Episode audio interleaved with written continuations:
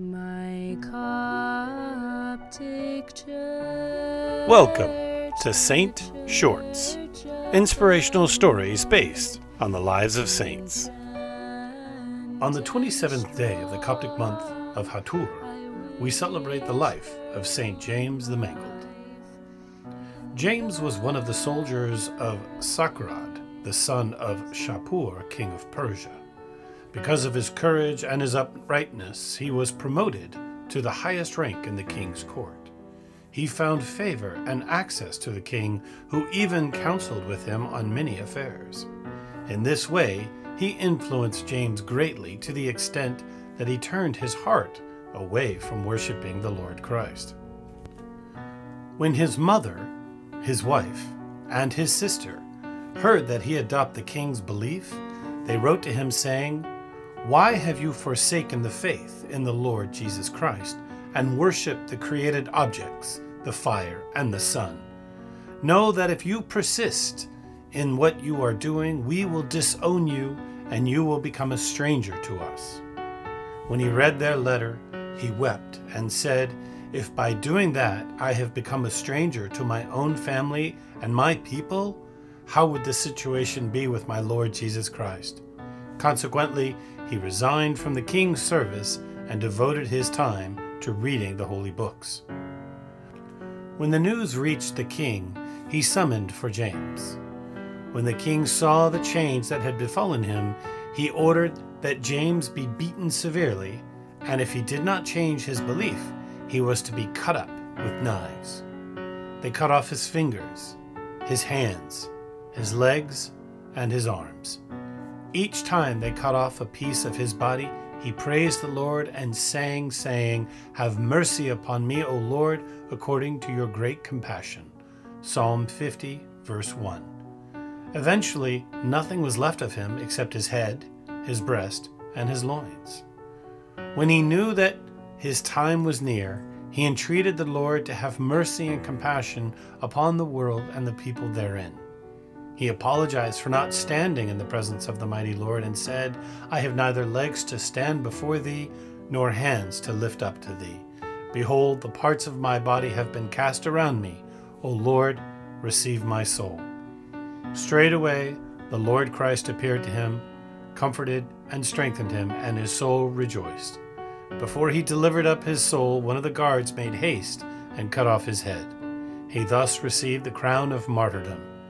Some of the believers then came forward and took his body, wrapped it, and buried it. When his mother, his sister, and his wife heard that he was martyred, they rejoiced for his soul and came to where the body was, kissed it, and wept.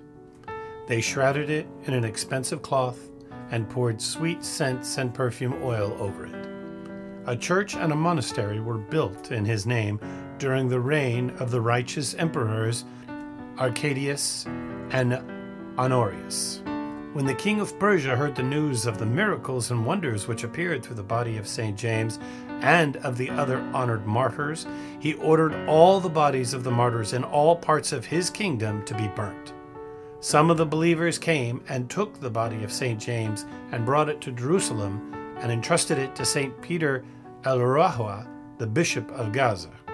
The body remained there until the reign of Marcianus, who persecuted the Orthodox Christians everywhere.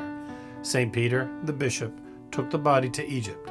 There he went to the city of Bahanasha, where he stayed in a monastery occupied by devout monks. It happened that at the sixth hour, while they were praying in the place where the holy body was laid, St. James appeared to them with many of the other martyrs of Persia. They joined them in singing, blessed them, and disappeared. Before leaving, however, St. James told them that his body would stay there as the Lord commanded.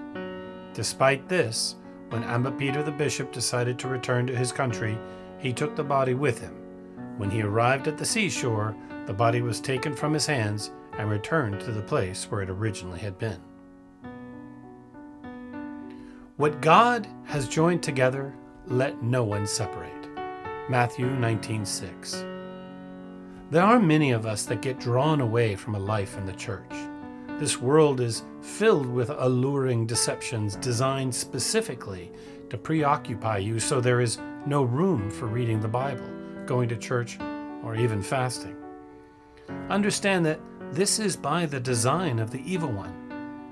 Is it wrong to want to work and make a comfortable living for you and your family? Of course not. But you should know that it is all temporary and can be taken away in the blink of an eye. Yes, do your part in this world to ensure safety for you and your family, but that includes time with God, time for your spiritual salvation. There is a groaning at times that the liturgy at church is too long. The deacons chant, linger too long, or the sermon puts you to sleep. Whatever the reason, there are at times a grumbling that the liturgy is too long. After a week of working 12 to 14 hours a day, I just need a day of rest, we say. No one faults you for that. In fact, God agrees with you that there should be a day of rest. But understand the meaning. It is a day of rest, not a day of laziness. Rest your cares at the foot of the altar. Rest your fears upon the icon of the risen Creator. Rest your anxieties about work, life, and family on the words of comfort that come from your time with God. A visit with Him is just as important as a visit with a dear friend, a parent, or other loved one. Important both for you and for Him. A day of rest?